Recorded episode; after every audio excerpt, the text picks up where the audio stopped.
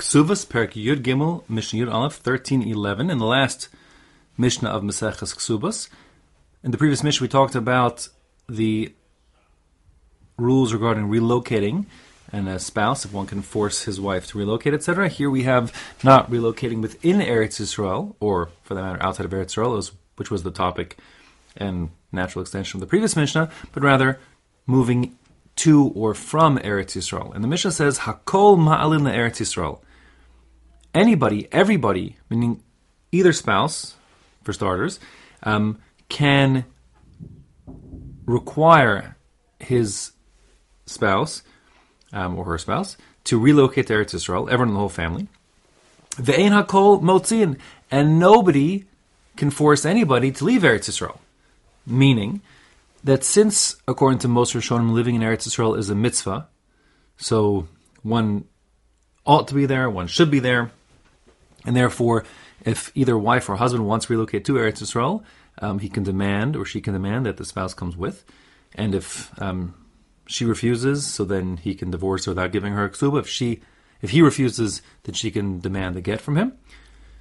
Now, the word hakol always comes to add something, and this Mishnah hakol is coming to add that even an Eved Ivri, so an Eved Ivri is a regular Jew who is got into financial trouble, and he's essentially sold his time for seven years to his owner. So, since the owner owns his time, the chiddush is not, but not his person. Still, if the owner is moving to Eretz Yisrael, he can force his eved ivri, excuse me, his eved, his eved ivri, to come with him to Eretz Yisrael. Kol motzian, and no one can force anyone to leave. Meaning, if either spouse wants to make Yerida, leave Eretz Yisrael, they cannot force their spouse to come with them. Um, and similarly, uh, if one brings an Eved Ivri to Eretz Yisrael and he wants to relocate, then he cannot force Eved Ivri to um, come with him.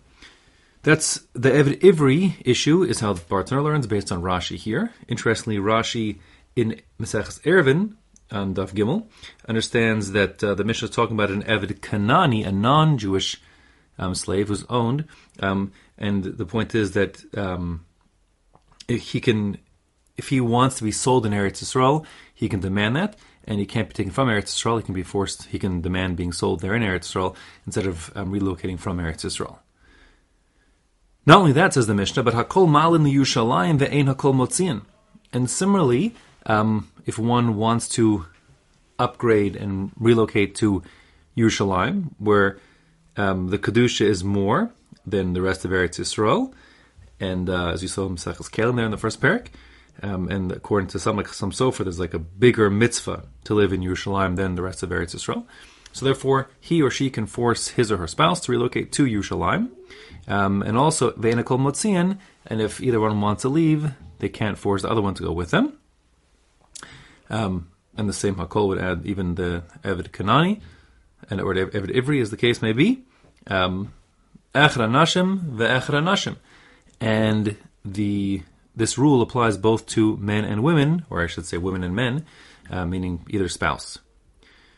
Now, so that would be then that's the end of the topic of that of that first half of the Mishnah, and um, where one has to stand Israel. Even according to the Rambam, who understands there is currently no mitzvah midoraisa to live in Eretz Yisrael, even he um, codifies this halacha and says more than that that everyone should live in Eretz Yisrael. Um, if they can, and um, no one's allowed to leave Eretz Yisrael except for certain extenuating circumstances. You can look over there in Hilchos Melachim in the fifth parak, starting from Malachat Tes, and see the details of there according to the Rambam. But the, my point here is that even the Rambam, who holds that there's no mitzvah to live in Eretz Yisrael, still holds that every Jew ought to live in Eretz Yisrael and ought not leave once they get there. Now, the second half of the Mishnah, and this is the last topic we have in our Masechta, is talking about the payment of the ksuba in the event that one relocates during his marriage. So now the basic rule would be, let's say we enter into a deal, and deal is not even a marriage deal, just a deal. It says, you know, if we break up our partnership, I'll give you hundred dollars. Now, if I don't specify dollars of which country, let's say we sign that deal in the United States, but we relocate to Canada. So the question would be, well, when we do our breakup and have to pay hundred dollars, those Canadian dollars or American dollars? And the basic rule is that we go after the place where the obligation was undertaken. So in the case of it started in America, it would be American dollars. and that's because that's what everyone was agreeing to, presumably. Now, um, something similar should apply to ksuba as well. However, since ksuba is midurabanan, there's going to be leniency. We'll see there's a machlokas tanaim if it is in fact midurabanan, but if you hold it's midurabanan lahalacha, it is. So therefore, there'll be a leniency. Um, and the leniency is that um, one can pay the lesser amount um, if there's an ambiguity and one relocates, provided that at all events he never gives less than the minimum amount that was prescribed by Chazal. Chazal said that first time marriages have 200 zuz, second time have 100 zuz. They had in mind the zuz was a dinar. They had in mind that the dinar they're talking about is the dinar of the Medina in Eretz Yisrael, which is one eighth silver, and the rest was copper. Um, so it works out to like a certain amount of silver as a minimum. Let's call it 120 grams of silver, of silver content in those in those 200 zuz coins. So the idea is that like at all events, no matter what currency you're talking about, he has to give a bare minimum of at least 120 zuz, 120 grams of silver, let's say, of value. But um, he can go after the lesser valuable currency in the event that he moved from one jurisdiction to another jurisdiction with different currency um, between when they got married and when they get divorced. That's the gist of it. So the mission says inside, here's more details. It says, Nasa Isha Be'eretz Yisrael Vegersha Be'eretz Yisrael. If a man marries a woman in Eretz Yisrael and divorces her in Eretz Yisrael, then of course, no salam most Eretz Yisrael. He has to pay her out her 200 zuz, or whatever the ksuba stipulates, uh, based on local Eretz Yisrael currency. Nasa Isha be'eretz Yisrael. If they got married in Eretz Yisrael and that was the ksuba, vegersha be'Kappadokia, and he divorces her elsewhere. The Mishnah takes the example of Cappadocia, um, assuming that's the proper translation for this word, kaputkaya. Um, Cappadocia, but why it was chosen here is because the coins of Cappadocia were worth more than those of Eretz Yisrael. So the point is that even though he's getting divorced in Cappadocia and he use dinar over there, still no salam maos Eretz Yisrael he can pay her out in Eretz Yisrael money because A, that still meets the minimum requirement of like, I'll call it 120 grams of silver, the Chazal mind, and B, when they took the obligation, they were living in Eretz Yisrael, so of course that's what they meant. On the flip side, Nasa Isha Cappadocia, if they got in, married in Cappadocia where the coins are worth more and he committed to give her the, the 200 dinar or zuz over there, the Gersha Eretz Yisrael, and when they get divorced, they do it in Eretz Yisrael.